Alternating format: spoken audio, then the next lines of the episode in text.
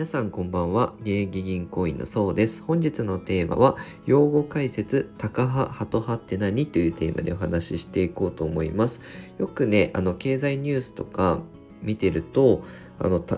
カ派だったり、ハト派っていうのがね、あの出てくると思うんですけど、それで、あの、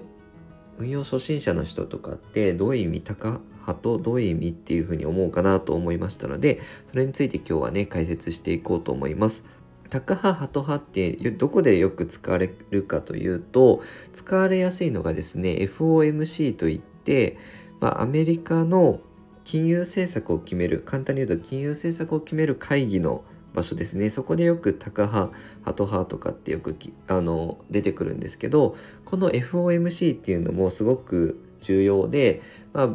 物価とか雇用の状況を見て金利の上げ下げを行う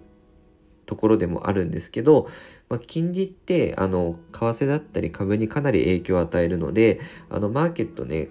FOMC 注目してますのでこれがタカ派ハト派っていうのも分かるとさらに深く理解できると思いますので是非ね参考にしてみてください。でタカ派ハト派っていうのはもともと政治の世界でね使われていた言葉なんですけど、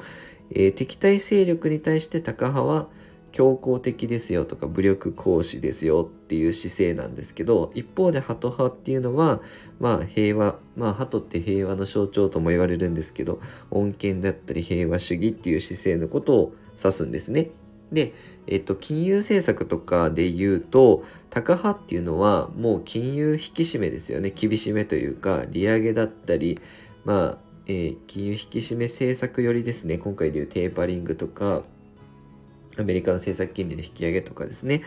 あと、ハト派っていうのは、まあ、金融緩和よりですね、どちらかというと、景気を刺激する、物価も気にしつつ、まあ、景気に十分配慮してくれるのがハト派のことを言うんですよね。で、えっと、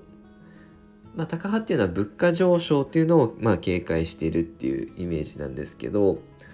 あの、つい最近出てきたアメリカのね、消費者物価も前年で言うと6.2%上昇してしまってるので、本来だったらね、中央銀行の目標って2%なんですけど、かなり急上昇してるので、まあどちらかというと、今までパウエルさんってハト派の発言